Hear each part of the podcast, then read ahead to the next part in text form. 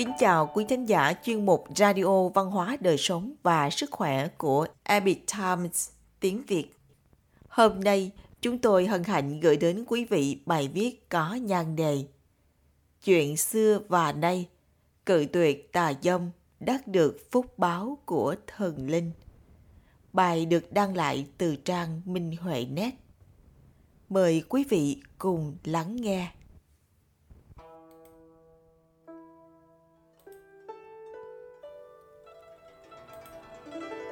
Thời xưa có câu vạn ác dâm vi thủ, một khi sinh ra niệm tà dâm thì các chủng ác niệm đều tới. Tội nghiệp chồng chất cũng từ đó mà sinh ra. Hết thảy thiện niệm cũng vì vậy mà biến mất. Văn Xương Đế Quân từng nói, thiên đạo họa dâm, kỳ báo thậm tốc, nhân chi bất úy, mộng mộng vô tri, cẩu hạnh kiểm chi bất tu, tức tai ương chi lập chí. Ý tứ là Thượng Thiên thường giáng tai họa cho người háo sắc tham dâm, hơn nữa báo ứng đến vô cùng nhanh. Có một số người ngu muội tựa như nằm mộng mà điên đảo vô tri, không biết sợ hãi điều gì. Nếu như phóng túng, không biết kiểm điểm hành vi của bản thân thì người này sẽ gặp phải tai ương giáng xuống vào một lúc nào đó. Xã hội hiện nay tràn ngập vật chất, dục vọng và sắc tình đã gây ra ảnh hưởng nghiêm trọng đến thế hệ sau. Chúng ta thường hay nhìn thấy rất nhiều người vì mỹ sắc mà mất đi quyền lực, thanh danh ô uế, hủy hoại bản thân. Quả thực khiến cho người ta cảm thấy tiếc nuối.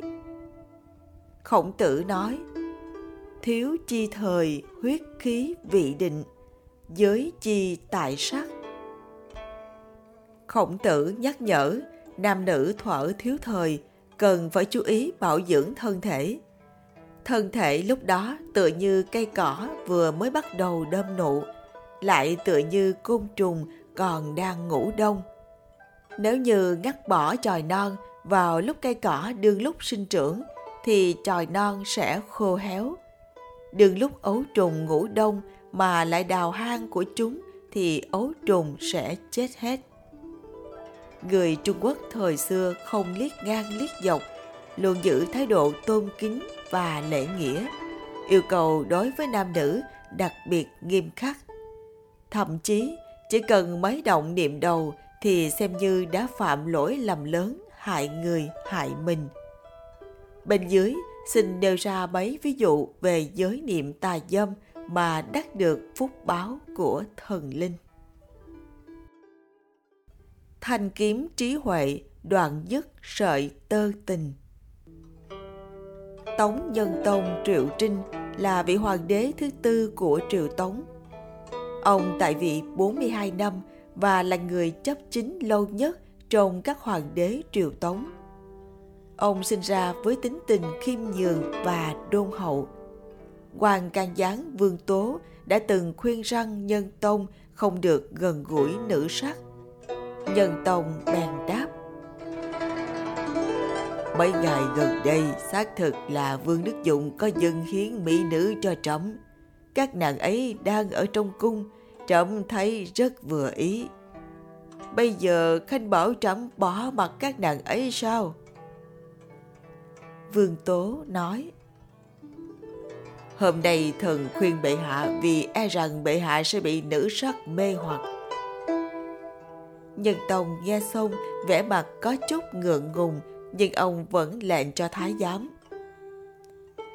Hãy ban thưởng cho 300 quan tiền cho mỗi mỹ nữ do Vương Đức Dụng gửi đến, rồi lập tức tiến họ rời khỏi cung.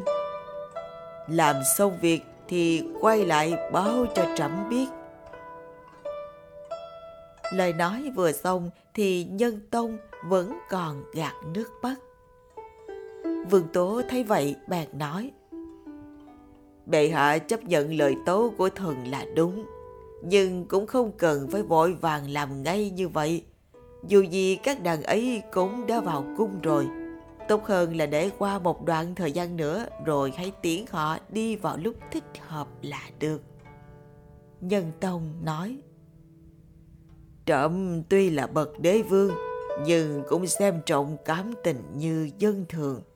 Lỡ các nàng ấy ở lại đây lâu, trẫm lại vì tình thâm mà không đỡ để các nàng ấy rời đi. Tụng viết Nhân giả nhân giả Nhân nghĩa hữu đạo. Nhân giả, nhẫn giả. Nhẫn khổ, nhẫn lao. Nhân tông, nhẫn dục. Thượng hành, hạ hiệu. Thái bình, thịnh thế. Dĩ nhân, vi hiệu. Dịch nghĩa là một người khoan hậu, nhân nghĩa có đạo, biết nhẫn chịu khổ cực, nhân tông nhẫn chịu ham muốn bên trên làm, bên dưới bắt chước theo. Thái bình thịnh thế, lấy nhân đức làm tên hiệu. Giới sắc khuyến thiện. Địch nhân kiệt xuất thân ở thái nguyên là tể tướng của triều đường. Lúc địch nhân kiệt còn nhỏ, mặt trắng như ngọc, lông mày dài nhỏ, có đôi mắt đẹp tướng mạo to lớn, bất phàm trên đường lên kinh ứng thí, địch nhân kiệt dừng chân tá túc ở một lữ quán màn đêm yên tĩnh, thư sinh họ địch đang đọc sách dưới ngọn đèn dầu. Bỗng dưng xuất hiện một thiếu phụ lẻn bước vào thư phòng. Thiếu phụ vốn là con dâu của người chủ quán trọ. Phu quân nàng ấy qua đời không lâu, sau khi hai người kết hôn. Ban ngày nhìn thấy địch nhân kiệt tuấn tú phi phàm, cho nên tối đến nàng ấy lấy cớ sang mượn mồi lửa để dụ dỗ địch nhân kiệt. Địch Nhân Kiệt biết rõ tình ý của nàng nên đã thiện ý nói Nhìn cô nương trẻ tuổi lay động lòng người thế này khiến cho ta nhớ lại câu chuyện của lão hòa thượng. Thiếu phụ tỏ ra hiếu kỳ nên đã hỏi xem rốt cuộc là chuyện gì. Địch Nhân Kiệt bèn khuyên giải thiếu phụ. Trước khi lên kinh, ta sống ở xa nhà, ta đi vào chùa đọc sách lão hòa thượng trong chùa đã từng nhắc nhở ta rằng tướng mạo cậu đường hoàng tương lai nhất định sẽ hiển danh phú quý nhưng cậu phải nhớ cho kỹ điều này tuyệt đối không thể tham luyến sắc dục phạm tội tà dâm nếu không sẽ hủy mất tiền trình tương lai những lời của lão hòa thượng dạy bảo ta vẫn luôn khắc ghi trong tâm. Cô đường có thể gắn mình thủ tiết thật đáng khen ngợi. Cho nên vì một lúc manh động mà làm bại hoại danh tiết của mình. Hơn nữa, cô nương còn có mẹ già và con nhỏ cần cô gánh vác chăm sóc. Mỹ đức thủ tiết của phụ nữ thời xưa đáng để người đời tán tụng. Sau khi thiếu phụ nghe xong địch nhân kiệt nói như vậy, nàng ấy cảm động đến rơi lệ. Nước mắt giàn giụa, bái tạ địch nhân kiệt. Cảm tạ ân công đại đức, từ nay về sau, thiếp nhất định kiên trì giữ vững tiết hạnh để báo đáp ân công hôm nay dạy bảo. Sau đó thiếu phụ bái thêm ba lạy rồi mới rời đi. Tụng viết Thiếu niên chi thời, giới chi tại sắc, Mạc hủy tiền trình, thỉnh kháng nhân kiệt. Cánh năng khuyến thiện, trung trinh thủ tiết, Tự lợi lợi tha, truyền đăng bất diệt. Dịch nghĩa Thuở thiếu thời, giới cấm sắc dục tuyệt không hủy mất tiền trình tương lai hãy nhìn địch nhân kiệt có thể khuyến thiện người khác giữ gìn trinh tiết lợi mình lợi người truyền mãi muôn đời vào thời trung và hậu đường trong lúc thi nhân trần đào lánh nạn chiến tranh ở hồng châu hiện nay là vùng giang tây. Người bạn thân đã tìm một cô nương tài sắc vẹn toàn đồng hành cùng với ông. Trần Đào bèn làm thơ để từ chối khéo bạn mình. Cận lai thi tư thành ư thủy, lão khứ phong tình bác tự vân, dĩ hướng thăng thiên đắc môn hộ, cẩm không thâm quý trác văn quân. Dịch nghĩa Gần đây mạch thơ trông như nước, vứt bỏ tình cảm nhẹ tựa mây bay. Lòng này đã hướng về cõi trời, trăng gấm phụ lòng trác văn quân. Người thời xưa cự tuyệt thỉnh cầu quá phận của người khác nhưng vẫn trở lại lối đi cho đối phương, quả là thiện lương và trí huệ biết bao. cự tuyệt trao thân gửi phận, đề tên lên bản vàng. Phí Xu tự Đạo Xu, người Quảng Đô, vào năm Tuyên Hòa thứ hai, năm 1120, thời Hoàng đế Tống Huy Tông, Phí Xu lên đường đến Biện Lương, Đông Kinh. Lúc sắp vào thành Trường An, hiện nay là Tây An – Phí xu dừng chân tá túc ở lữ quán dưới chân con dốc Yên Chi vào lúc hoàng hôn. Cô chủ quán trọ tiếu ta tiếu tích mời gọi phí xu hết sức ân cần chu đáo. Giữa đêm khuya thanh vắng, cô chủ đến gặp phí xu để trao thân gửi phận. Phí xu kinh ngạc nói Cô nương cớ sao phải làm như vậy? cô chủ quán bèn giải thích phụ thân của thiếp là người ở biện lương đông kinh gia đình chuyên bán sản phẩm tơ lụa nhà thiếp cũng ở nơi đó thiếp được gả cho gia đình chủ quán trọ này bây giờ phu quân đã qua đời thiếp không còn nơi nương tựa cho nên mạo muội không biết xấu hổ đến tìm huynh phí xù nói Tôi hiểu tình cảm của cô nương, nhưng tôi cần phải đến kinh thành. Sau khi đến nơi tôi sẽ giúp cô tìm phụ thân để ông ấy phái người đến đón cô về. Cô cũng đừng oán than nữa. Nghe xong, người thiếu phụ vô cùng xấu hổ vội vã rời đi. Sau khi Phí Xu đến Kinh Thành, tìm đến phụ thân của cô chủ quán trọ, rồi thuật lại toàn bộ sự tình cho ông ấy nghe một lượt phụ thân cô bèn nói mấy ngày trước đêm hôm lão nằm mơ thấy con gái mình mất đi trinh tiết cho người ta nếu lỡ không gặp được tu tại đây thì con gái lão đã nguy hiểm rồi.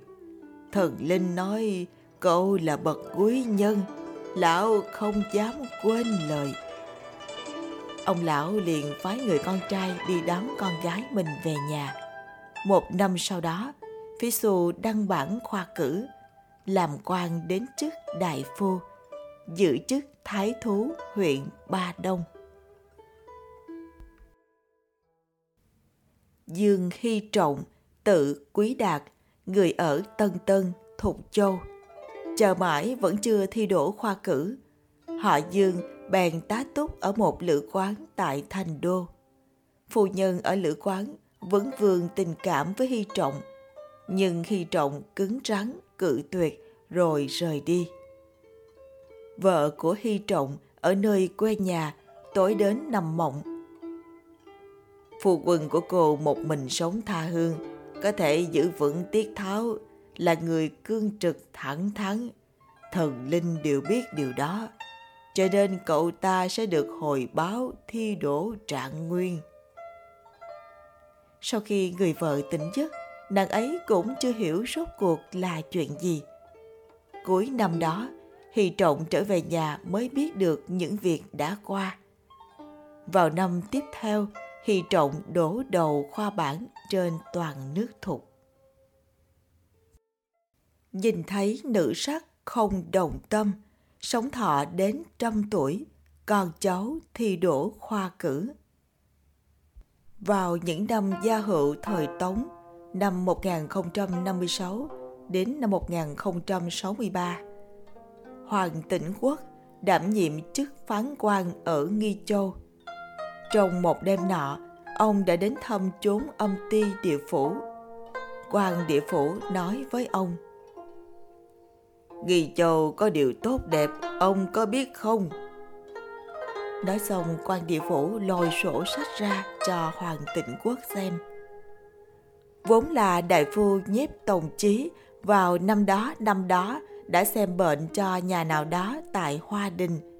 Vợ của bệnh nhân ngỏ ý yêu thích nhiếp tổng chí, nhưng ông ấy đã nhất mực từ chối. Sau đó, quan địa phủ dẫn Hoàng Tịnh Quốc đến bên bờ sông. Liền nhìn thấy cai ngục đang nắm tóc một người phụ nữ, cầm dao mổ bụng và lôi ruột cô ra để rửa cho sạch.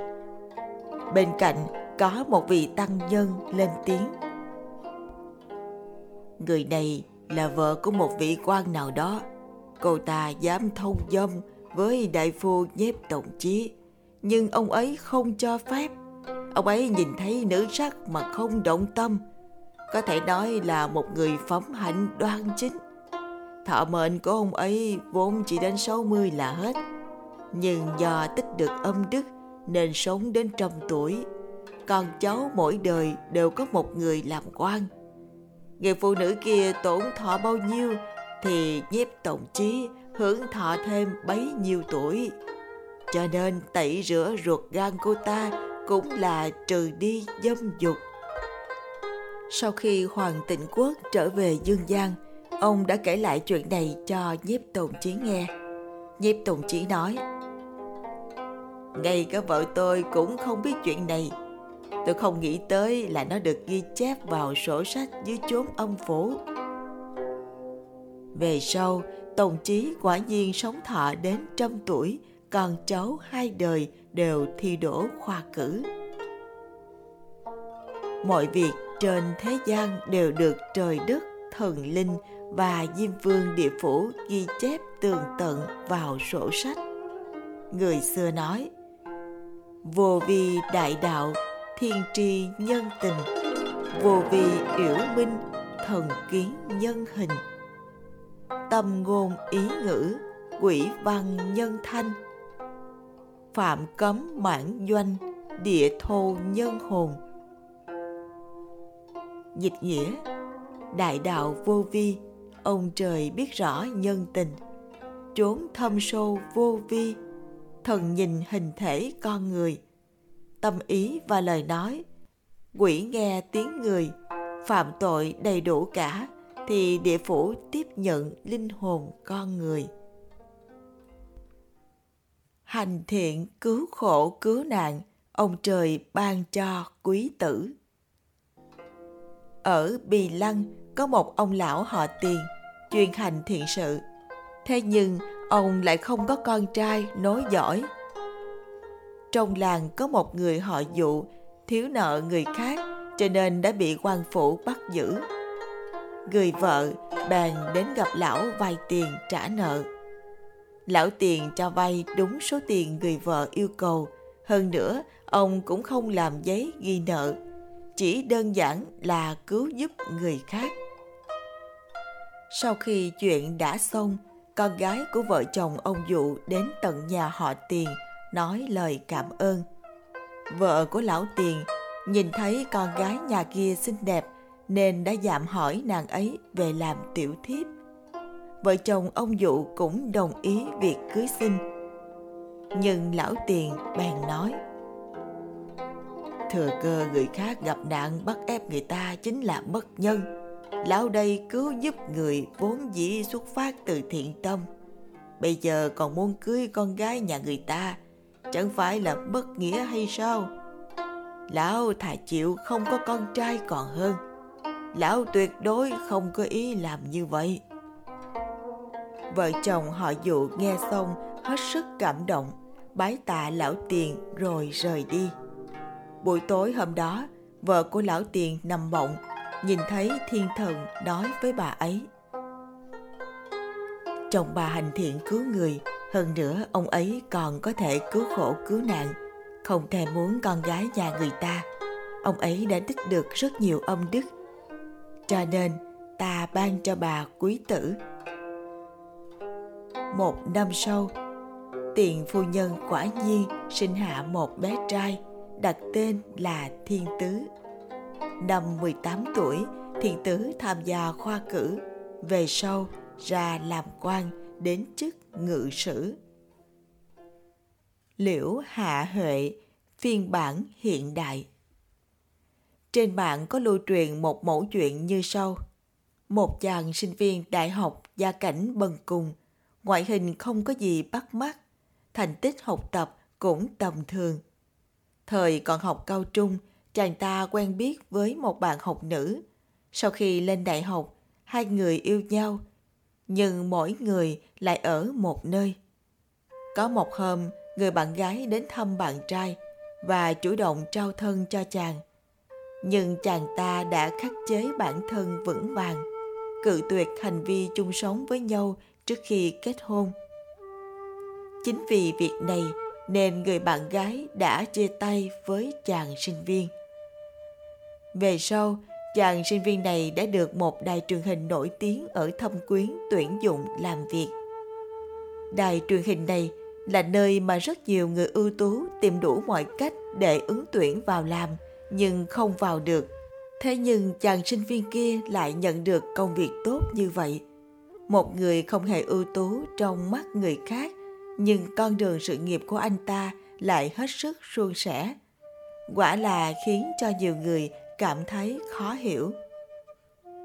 Người xưa nói, người nhìn thấy nữ sắc không sinh niệm tà dâm, ác sẽ tích được âm đức to lớn và đắc đại phúc báo. Người ngoài trông thấy náo nhiệt, người trong cuộc tìm kiếm ý nghĩa nội hàm – người tu luyện hiểu rõ nguyên nhân sâu xa chính là vì chàng sinh viên này biết giữ trường mực với người bạn gái cho nên anh ấy đã được thần linh ban phúc, mới biểu hiện ra vận may như vậy. Từ mã quan từng nói trong gia huấn, tích tiền dĩ di tử tôn tử tôn vị tất năng thủ. Tích thư dĩ di tử tôn tử tôn vị tất năng độc. Bất như tích âm đức, u minh minh chi trung dĩ vi tử tôn trường cửu chi kế. Dịch nghĩa, tích trữ tiền để lại cho con cháu không nhất định là chúng có thể giữ được. Để lại sách vở cho con cháu không nhất định là chúng có thể đọc. Không giống như tích đức trong lúc tối tâm để lại cho con cháu có thể tính kế dài lâu. Quý thính giả thân mến, chuyên mục Radio Văn hóa Đời Sống và Sức Khỏe của Epic Times tiếng Việt đến đây là hết. Để đọc các bài viết khác của chúng tôi, quý vị có thể truy cập vào trang web epictimesviet.com Cảm ơn quý vị đã lắng nghe, quan tâm và ghi danh theo dõi kênh. Mến chào tạm biệt và hẹn gặp lại quý vị trong chương trình. Kính chúc mọi điều bình an và tốt lành tới quý vị cùng người thân.